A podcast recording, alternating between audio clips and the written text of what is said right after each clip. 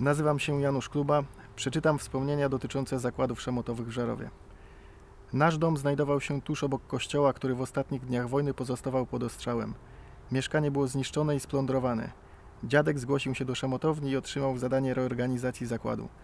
Naturalnie powróciło wtedy niewielu pracowników i nie było ani prawdziwej produkcji, ani zapłaty, ale fachowcy mieli poważanie najpierw u Rosjan, a potem u Polaków. Dzięki temu otrzymaliśmy nowe, choć mniejsze mieszkanie przy ulicy Ogrodowej i wolno nam było zatrzymać dwa przyfabryczne ogródki.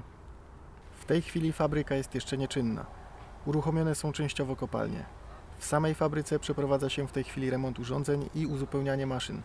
Fabryka zatrudnia około 100 pracowników, w tym niestety dopiero jedną trzecią Polaków.